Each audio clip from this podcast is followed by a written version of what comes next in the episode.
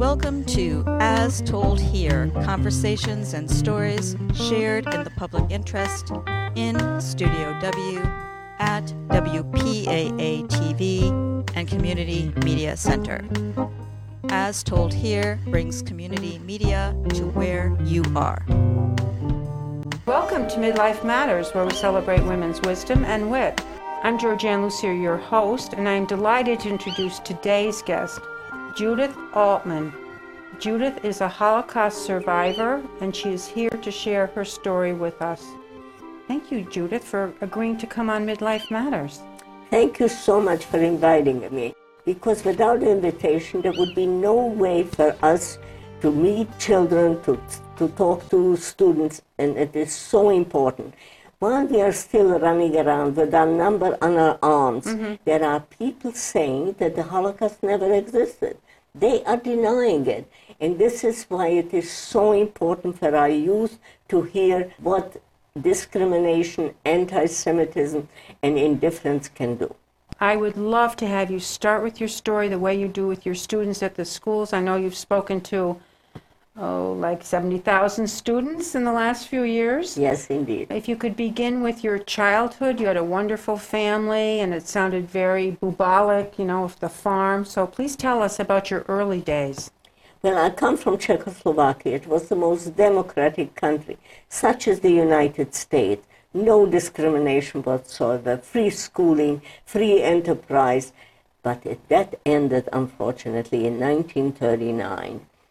Uh, when Hitler occupied, the first country he occupied was Austria, and that was the German-speaking country, and they welcomed it.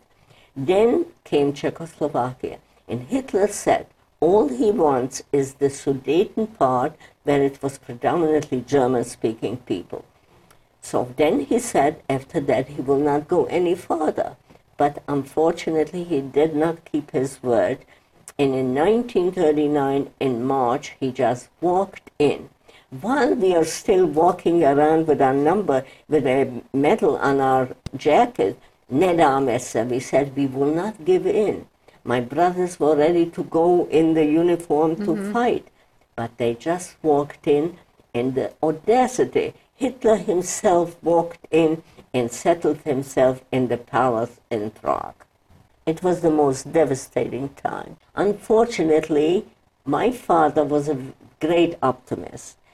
There were many people that, are, that were able to leave their country and leave to a place where they wouldn't have been executed.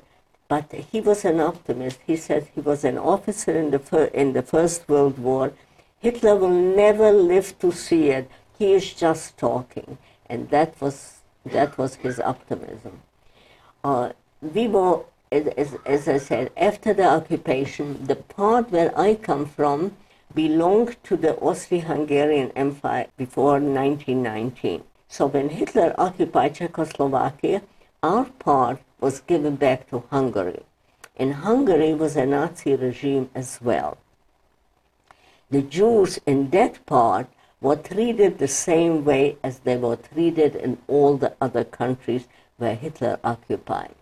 After he occupied any of these countries, and unfortunately he reached practically all of them, every Jew had to wear the Star of David. That was all, always the yellow color. In different countries it was just a shade of different, lighter yellow, darker, medium yellow. We had to wear it on our sleeve and on our back, and some of them on the front as well. Every man from the age of eighteen to forty-five was taken to slave labor camp. They were drafted, they were wearing just their own clothes, no uniform of any kind, and they did the hard work. They went ahead of the German army, built roads, built bunkers, was exposed to all kinds of terrible things with very little food. A very small amount of of the men returned were able to survive. Our life has changed drastically. Jewish children could no longer go to school. I met my friend Olga. She said, Judy, why weren't you in school today? Because I'm Jewish. But you were Jewish yesterday. Mm. She could not understand what happened. They confiscated this, the businesses. Any professional, doctor, lawyer, dentist, teacher, lost their job immediately. Well, the men were taken away, but the women were exposed to the same thing. My father had a general store. You could buy anything, from a needle to a horse. They put in commissars into the place, and the, the proceeds from the business was going to the government. We had a farm as well. They took our horses away, our cows away. Mm. They left us one cow in order to, to get some milk. We had a big house. They, the officers lived in our house, and we lived in a small kitchen in the back. However, we were still together, unlike in other parts where he occupied. In all the countries, he gathered the Jews, and they lived in, a, in the ghetto. They were, a part of the town was designated to live them in thirty or forty families in one house. From there, they used the people to go to work. But that happened only up until nineteen forty-two. At the time of forty-two, they gathered the higher echelons in Berlin, and they went to Wannsee, which is about a half hour from Berlin. It's a beautiful small town, maybe a village. And they were sitting in that beautiful villa. In twenty fourteen, I was in Berlin, and we went to see that place. They were sitting at the dining room, having a gourmet lunch with wine, and they decided that this way, what they did, when they gathered the Jews into the ghettos, from there they took them by the hundreds and hundreds, took them out of town, made them dig their own graves, made them get, uh, get undressed to utilize the last piece of clothing, shot the children first, the husbands later, and then the mothers. How do we know that so well? Because I come from a family of six children. My older sister was married and had two children, a son, sixteen, and a daughter, fourteen. I was fourteen years of age when they, when they occupied us. My, they lived in my hometown. My next sister in line was married, and she lived in Poland, which was about an hour by train from my hometown. Every month, as long as we still had that one cow, my mother, my mother was able to save up some butter, some cheese, and we hired a peasant to go with some food to send it to Charlotte. She had a three-year-old little girl and a seven-year-old boy. One day, the peasant comes back, and he tells my parents he regrets very much he could not deliver the food to Charlotte, but they witnessed her execution. She lived in a small town called Mikulichin. There were about fifteen thousand inhabitants. Out of that was five thousand of Jewish religion. They gathered them, and they made them go out of town. And the peasant was witnessing. He saw mm. what's happening to little Barbara and little Jeremy and my sister Charlotte and her husband. My next brother in line, he was uh, living in Belgium. He was married. He had two sons. And when they occupied, when Hitler occupied Belgium, he was able to, to smuggle himself to England to join the Czechoslovak army and to fight against the Germans. My sister-in-law was fortunate to get to the south of France and was hidden at a Catholic family. Now, while I'm telling you that, there were many, many Gentile families that saved Jewish people. Had they been caught, they would have been executed mm-hmm. the same way or worse in their family as well. So, but they did it to save human beings. Some of them got reimbursed, but most of them just did it for the goodness of their heart. In Israel, there is a place called Yad Vashem, where they honored these righteous Gentiles. And they are still doing it up until today. Mm-hmm. There is one person from my group uh, she was hidden. She and her two brothers and their wives were hidden for four years in an attic. And at night, the men went out to, to gather some food, steal some potatoes, and all that. The men, the two brothers were killed. They were caught stealing. The women survived. And Frances, her name is Frances, when she was liberated, she was a very young girl. She was about sixteen when she was liberated by the Russians. When, when the Russians liberated her, she had, she had, her legs were completely atrophied. It took one whole year for her to learn how to walk from mm-hmm. in a hospital. She, this is what, what went through there. There is that a French priest. His name is Patrick Dubois. How did he get to Russia? He is about your age, a young person. And uh, he is doing that because his father was imprisoned in Poland at that time. So he is going in Poland, and he finds all these mass graves. And he is interviewing thousands and thousands of Poles and Belarus people who were at that time children, because this was many, many years ago. So he is interviewing all these thousands of people that remember what happened and what the Germans did.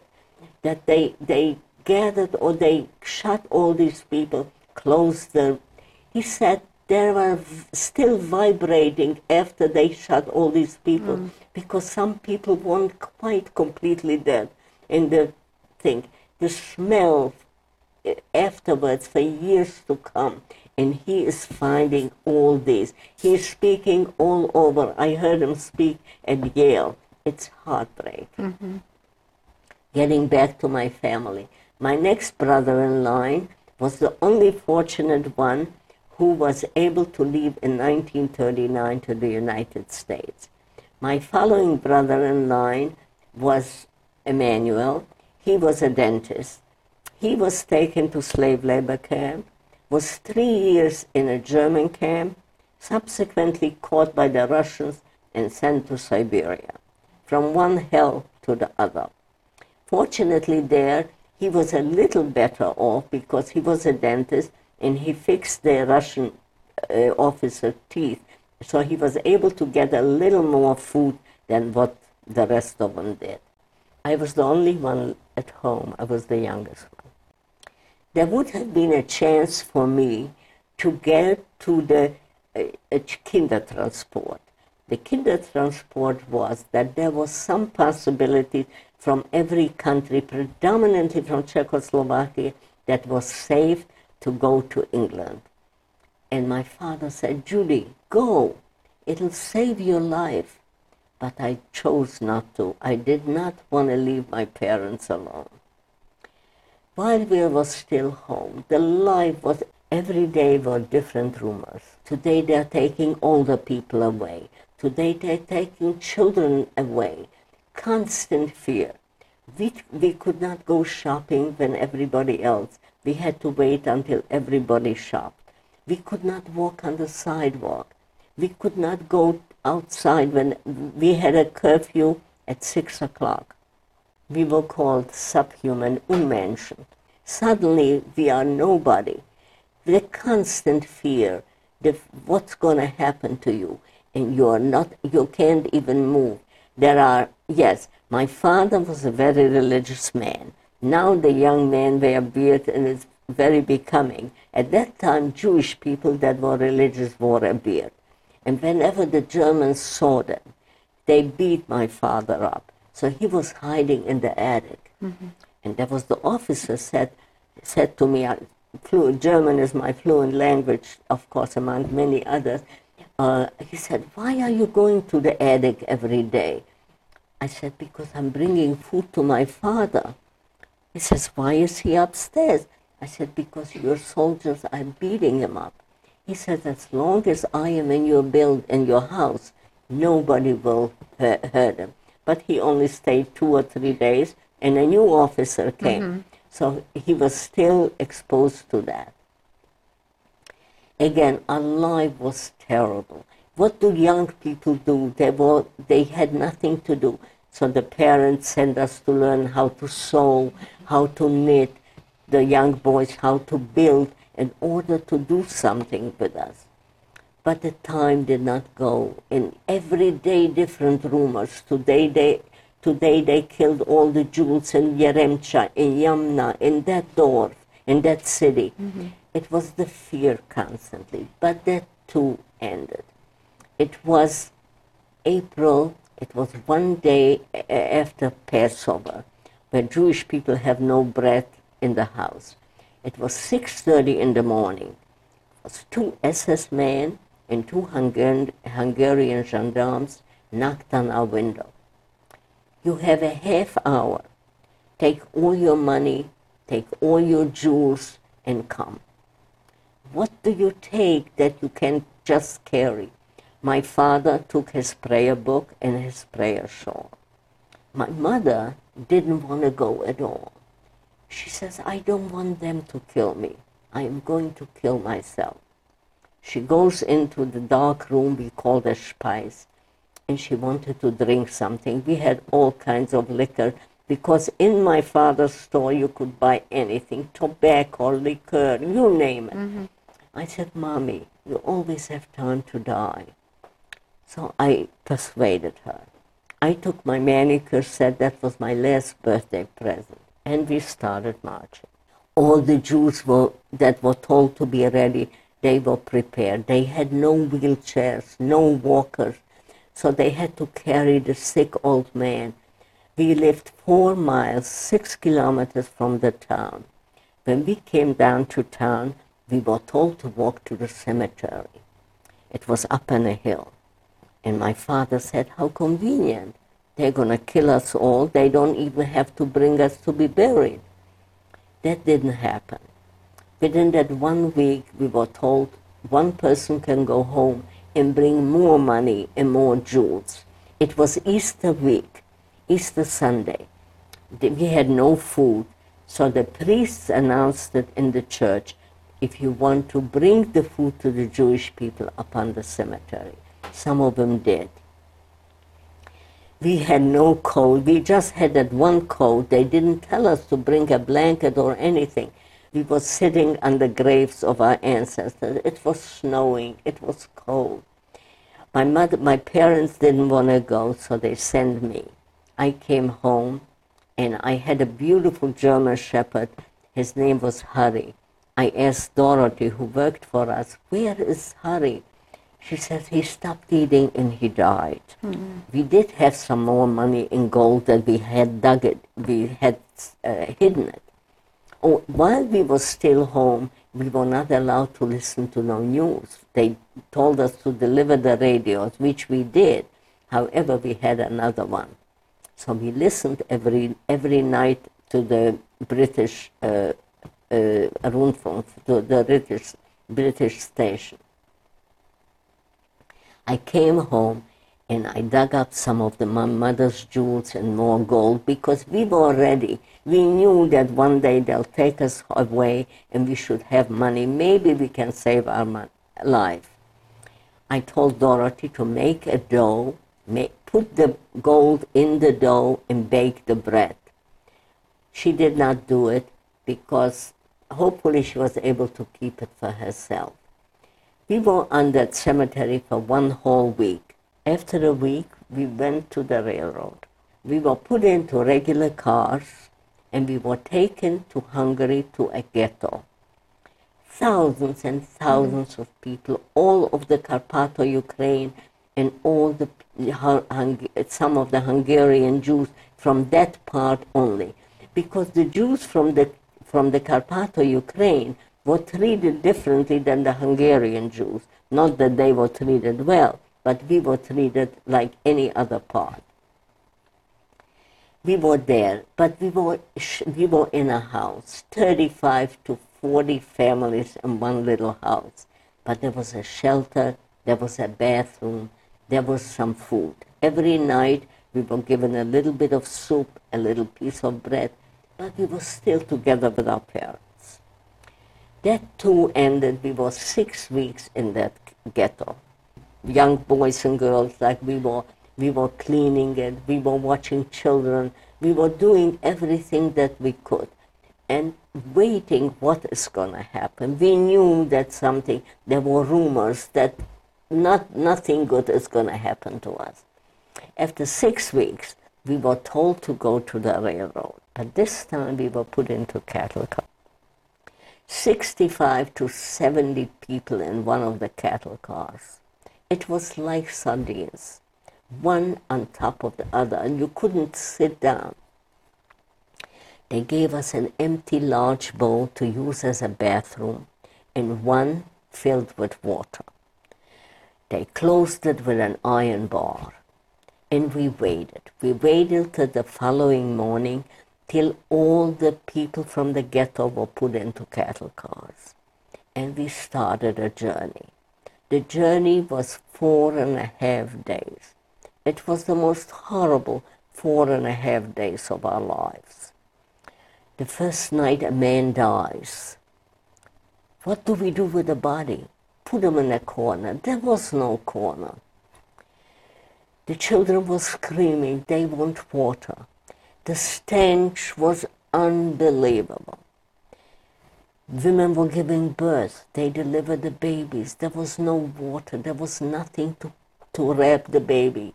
They were, the babies were crying. What was the worst? The people went berserk. They went crazy. They screamed. They made a lot of noise. They were hitting others. And the S S man said, if that noise doesn't stop, we will take all of you out and shoot you on the spot. What did we have to do? We had to tie their mouth, tie their hands to keep them quiet. After four and a half days, we reached our destination. It was the twenty-first of May, and today is the twenty-second. twenty-first of May was my father's birthday. Their doors open, and men in the striped uniform, as probably most of you know what they look like, these were Jewish prisoners, running back and forth, screaming, pushing the people out of the, of the cattle cars. And they give us an order, line up in a row of fives, women separate and men separate. There's my mother, my aunt, my sister, my niece and myself, and in front of us, my aunt's three little children, two, four, and six. There's the men's row. They told us the men separate and the women separate. There's my father, my brother-in-law, my uncle, my nephew, and another man. And the men in the striped uniform are running back and forth, looking at us, fourteen. Čtrnáct, tizenégy, čtrnáct, in every language, fourteen, fourteen. What do they mean by fourteen?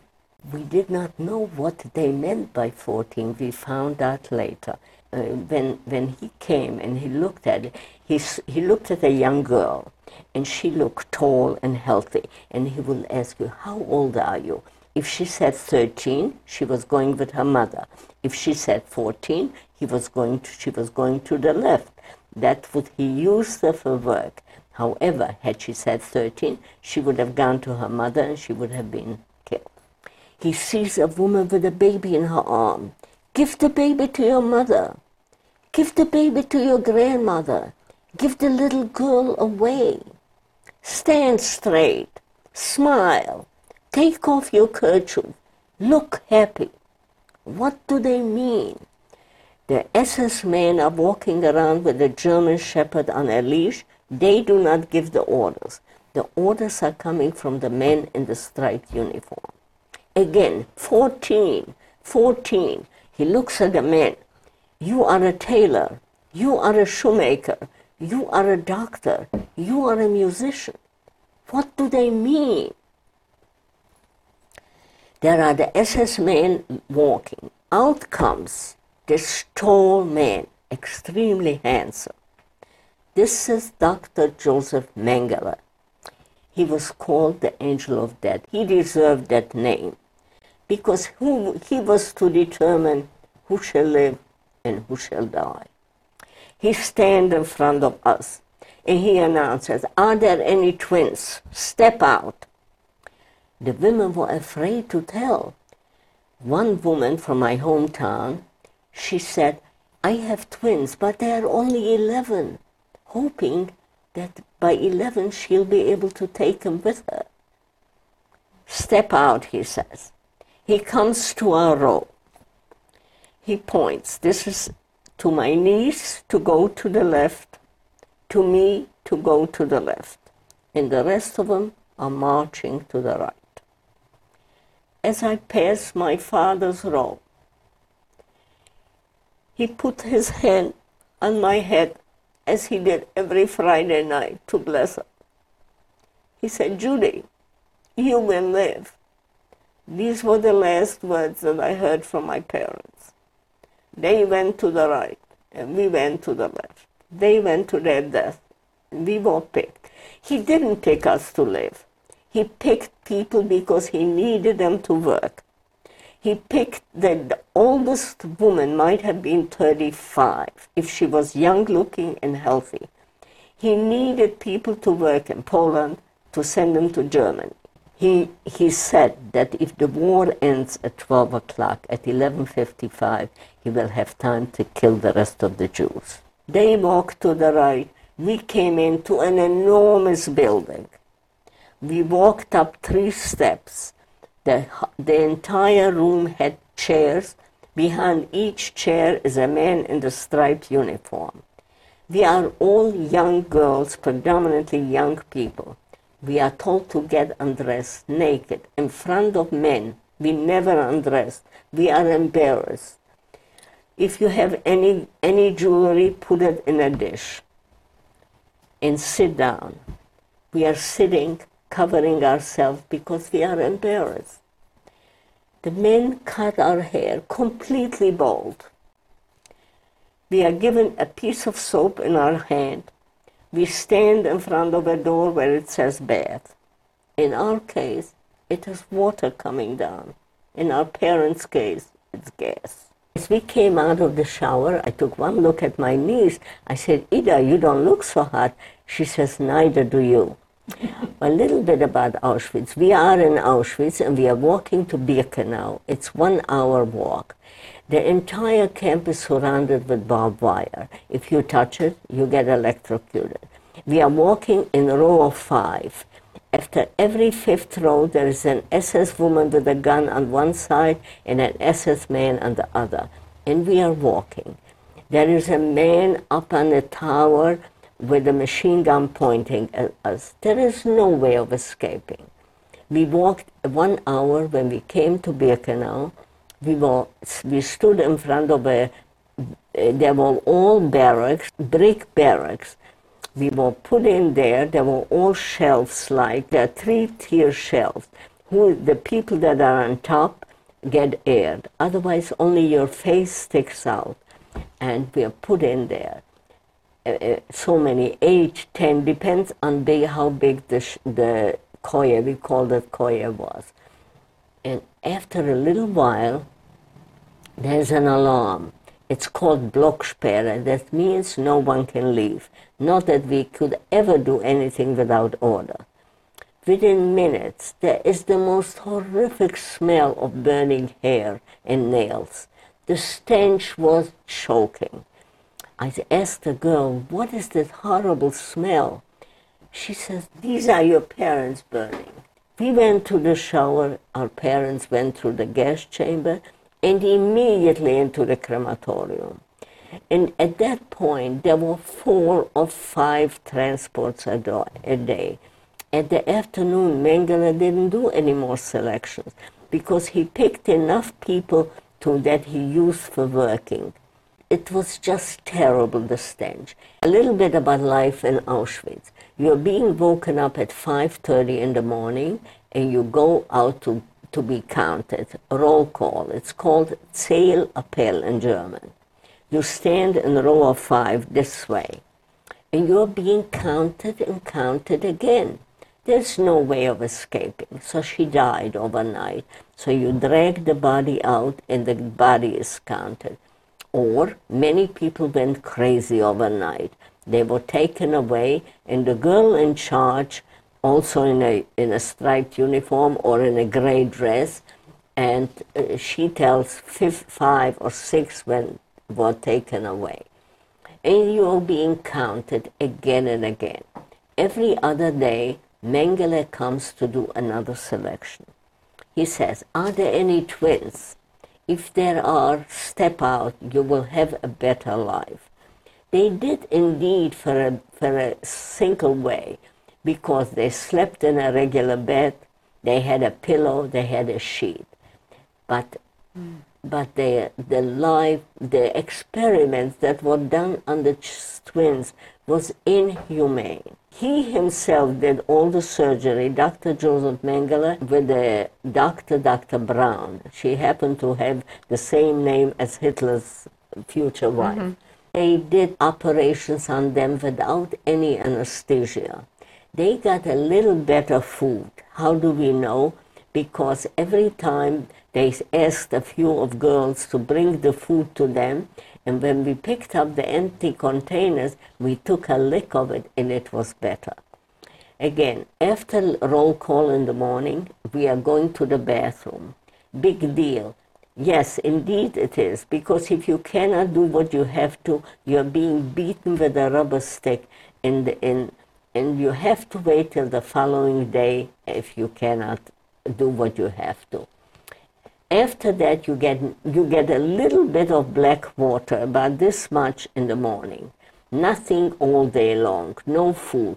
You have nothing. You haven't got a spoon. You have absolutely nothing but that gray dress. We got no underwear, we got a grey dress after we came out of the shower, and a pair of wooden clogs. That's all we had. And we are sleeping in that and, and living in that. We stay all day long and wait for the evening food. We get one pot of soup, which is made out of turnip, and it's thickened with bran. Nothing else. One slice of bread, four inches square, once a week.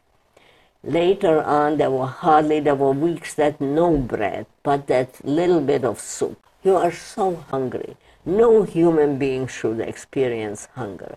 It is something you think only of, you could only eat some food. And the smell of the, of the chimneys burning day and night. You just pray to God, you cannot endure it any longer. Yet, even there, in this horrible place, people started to think. So there was one girl that composed a song. She composed it in Yiddish. I will translate it. It said, Brzezinka dort ist auf ewiger Yiddish Ort, wer es kommt, verbleibt schon dort. She points to Brzezinka, which was the gas chamber. It's a holy place. Whoever goes in there never comes out alive. And of course, she added some music to it. Because in your desperation, you don't know. Some of them, many of them went crazy again. The first few days, more people went crazy in, in, in, in Birkenau than, than later on. We were there twice a day as roll call. And we were there for four weeks. The hygiene is great. You're being taken to take a shower once a week, but with big trepidation. Are you going to go to the, where, the, where the water comes or where the gas comes out? After four weeks, we were taken to take a shower, and when we came out, we were given a blanket. What a treasure, a blanket. We never went back to the, to the Uh, to the camp anymore. We were taken to the railroad. We were two thousand Czechoslovak girls. We were taken to the railroad. This time we were put into regular trains. We traveled a whole day. We came to West Germany, to the town of Gelsenkirchen. There, we, when we arrived there, we walked one hour. We walked to our camp. There we were put into tents. Those that were in the front of the row, they were able to get into to one of these bunks. The ones that were in the end were sleeping on the floor. But we were out of Auschwitz. we were not exposed to be put into the gas chamber. We, walk, we were two thousand girls. one thousand of the girls worked in an ammunition factory, and the other one thousand were working outside, building roads, building bunkers, loading ships, unloading ships, working day shift and night shift, alternating. One week day shift, one, one week uh, night shift. Those in the factory the same way, day shift and night shift. We got, in the morning, we still get a little bit of coffee, nothing all. We got a little bottle of water. That's all we had. That water you had, they deducted a little bit for the coffee, that water for drinking, and water to save, to save to wash that one dress that we still had, that one gray dress, to wash it once a month, which was very filthy. We washed it at night, but we had to borrow from other girls the water, and then we had to pay back. Mm-hmm. When we walked to work, the German people were saying, "Die sind Leute von einer Hirnanstalt." These, were pe these are people from an insane asylum as we walked to work, in a grey dress, no hair, ba practically barefoot because those shoes were so big and they were rubbing our feet. And, and an S S man and S S woman with a gun on each side. They knew, eventually they knew that we were prisoners, but in the beginning they thought we were from an insane asylum. Well, we worked extremely hard. The food was, there we got a little better food. We got, a bo we got our own dish and we got a spoon. What a treasure to have that. We got a bowl of soup at night when we came, either night or, or in the morning, whatever shift we were.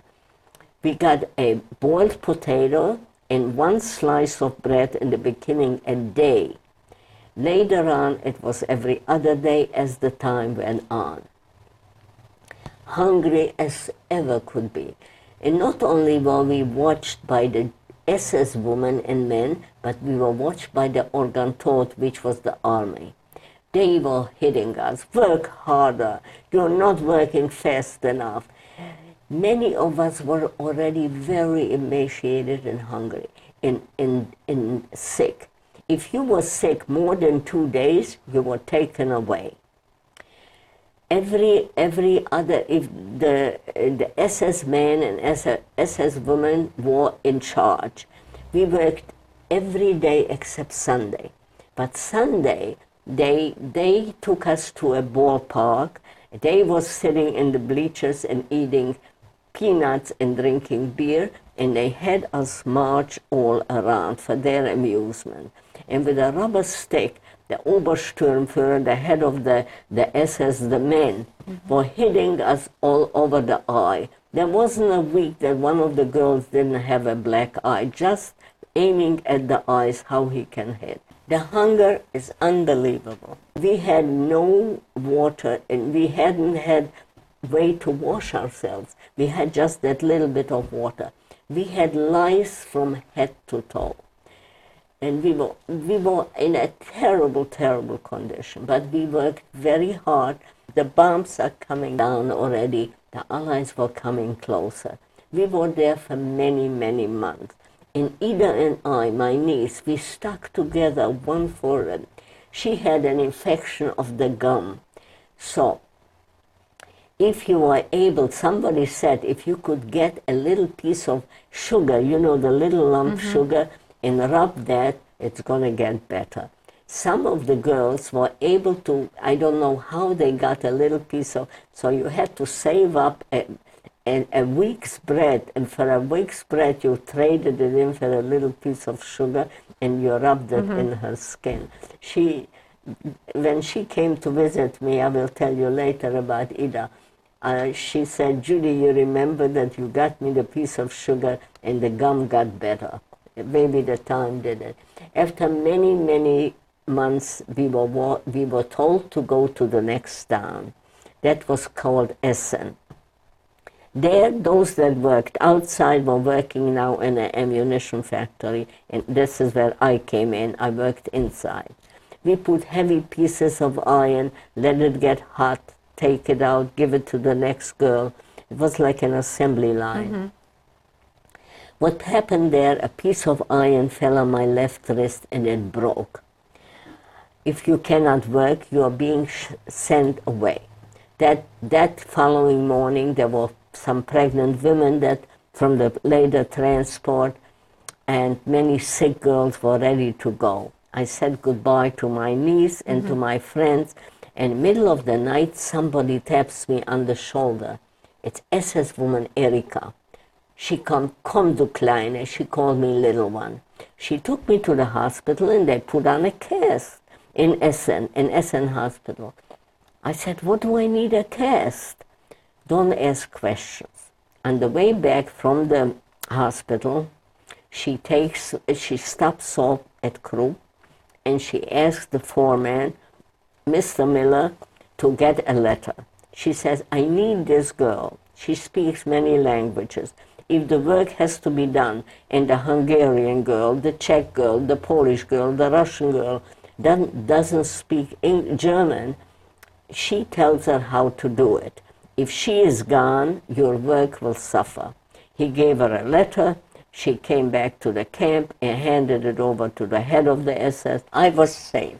I had to go to work, which was no problem. However, the lice crawled into the cast and they were eating the skin. When they took off the skin, we were skin and bone anyway. Mm-hmm. At just literally skin and bone.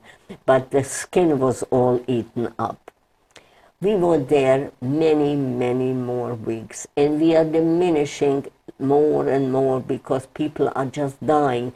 Every day they came, come with a little wagon to take some bodies away. It was the most devastating way. The hunger is unbelievable. No human being should experience hunger. I tell the students, if you see a man on the street asking you for a quarter, give it to him. Maybe he is hungry, because the hunger is unbelievable. If you come to my house, you will find little pieces of bread in the oven anywhere. I cannot throw out a mm-hmm. piece of bread. We are still working very hard. The bombs are coming down. The girls are getting killed. We, we lost many hundreds of girls from the two thousands due to bombs and due to illness. Now we are told to go on the death march. But that was literally a death march, because it took us three weeks from, from Essen to walk to Bergen-Belsen. We got maybe some days a little bit, a few miles with a, with a bus, with a train, but most of the time mm. just walking. What was the worst thing about the death march? Because if there was a mother and daughter and one could no longer walk, we had to drag the one that could, would leave the dying there, or the dead one, and take her in order to save her life. They just did not want to go. Mm-hmm. And I can understand it very well. But we did not give in. We had to save her. Sometimes we had to drag the dying, she wasn't dead yet, in order for her to die on the way. We finally arrived in Bergen-Belsen. Anybody that survived the camp of Bergen-Belsen will live forever. When we walked into the camp, mountains and mountains of dead bodies. Wherever you walk over is a dead body. Hygiene, nil. Defecation all over. The, the ones that came in the front row found a spot. There was no more bunks. They were just on the, sitting on the floor. There is no way to even, to even find a space. When she distributes the food, you have to find, because she is not the same day on the same spot. Mm-hmm. So you stand online here, but she is there. So where, does, where is she to mm-hmm. distribute the food? If you have the little dish carrier, you hold on to that dish because it's being stolen, not out of malice, but just out of, out of necessity. The, a, a piece of bread every other day, maybe, if you get where she is distributing mm-hmm. the food. In every camp, there was a barrack that Hitler said that he saw that the war is coming to an end, and he knew that he is losing the war. He lost the war when he entered Russia. They couldn't cope with the winters there, and he lost the war in Stalingrad, literally.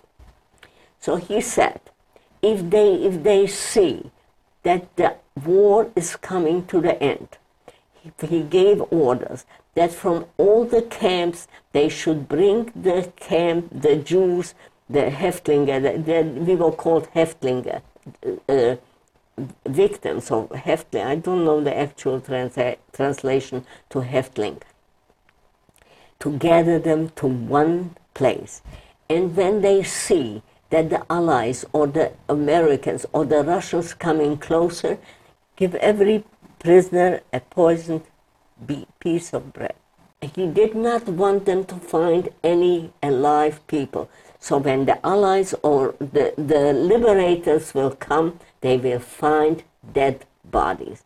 So when I was in twenty ten in Bergen-Belsen, they showed me the building where the poisoned bread was. There were days when we don't see the S S. They ran. Hooray! Maybe they, maybe somebody is going to liberate mm-hmm. us. So, but we don't see anybody yet. So we go where the Germans kept their food, hoping that we can steal some of their food. But we didn't know that there were German civilians there. They were shooting at us.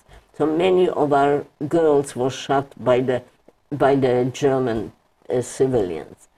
We are there. They, now the S S men and women are coming back, so they push the Allies back or whoever was coming our way. They said, if there are anybody that is willing to earn a bowl of soup has to carry the bodies into a mass grave.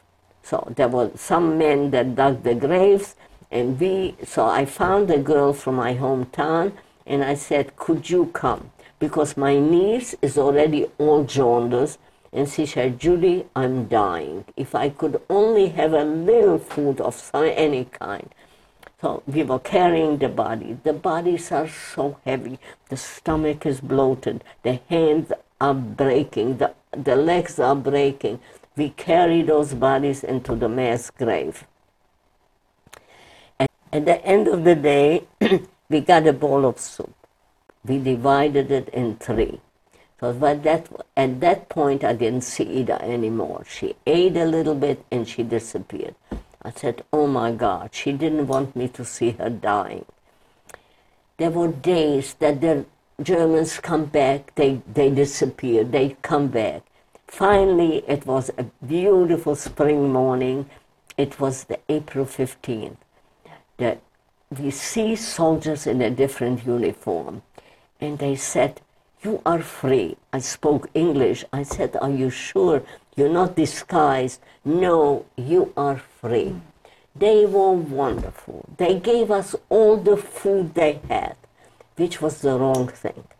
Our stomach was shrank, and we ate everything. However, there was already an epidemic. Fleck typhoid, black body, it was dark gray, spots over your body. Very high fever. If you are if you are afflicted with it, two or three days at utmost you can make it. Mm. They they took us away from there. They burned that part of, of Bergen of the camp. They they converted churches to hospitals, high schools to hospitals. They tried to use German doctors to cure us, and we were very very sick. It took one whole year to heal me. I had water in the lungs, very, very bad. I had typhoid as well. But after four weeks, I was, uh, I was out of the temperature, and I saw my niece alive. Nice. So she was there. Now, they gave us a choice. They said, you can, you can stay in Germany in a displaced person camp. You can return to your country of origin, or there was a Swedish count, Count Folke Bernadotte, and he invited thousands of survivors to go to Sweden. My niece chose to go back to Czechoslovakia, hoping that she will find her brother who was unfortunately killed two days before. Mm. I went to Sweden. I chose to go to Sweden. It took a whole year to be cured. After that, I went back to school. I learned the language, and I learned my profession. I'm a technical writer and designer. I had to wait till nineteen forty-eight to be able to get to my quota to come to the United States. It was easier for me because I had my grandmother here, mm-hmm. my mother's family was here, and my brother. And I came to the United States. And nobody loves this country as much as we do because we know what freedom means and what a wonderful country this is. And I made up my mind, I said, if I survive, I will tell the world and tell young children what to do and to look out and not to trust and look out for it and see what they can do to prevent that such atrocity should not happen anywhere in the world, God forbid in our own country. And this is what I do. I try to talk to as many children as I can because they are our future and they will see to it that such atrocity shouldn't happen again. And they should see that wherever they can help, they should. Thank, Thank you. you for inviting me. Oh, you're welcome. Thank you. What a generous spirit. And you share all this, and you're just doing such a wonderful mission. And I'm just delighted to have you on the show, Judith. I thank you again very much, and many people should see, because unfortunately, it's blossoming again. The indifference, the intolerance, the anti-Semitism is growing. When we were liberated, we said never again. Mm-hmm. But it's happening again. Where did we fail? What didn't we do enough? We should have convinced the world, but it's happening again and again everywhere. Well, you're certainly doing your part to combat that. Please tune in to hear other fascinating guests on future segments of Midlife Matters. I'm Georgianne Lucier, your host. Thanks for joining us. Thanks to our local producers and Team Hercules for production support. As Told Here, conversations and stories shared in the public interest in Studio W at W P A A T V and Community Media Center. As Told Here brings community media to where you are.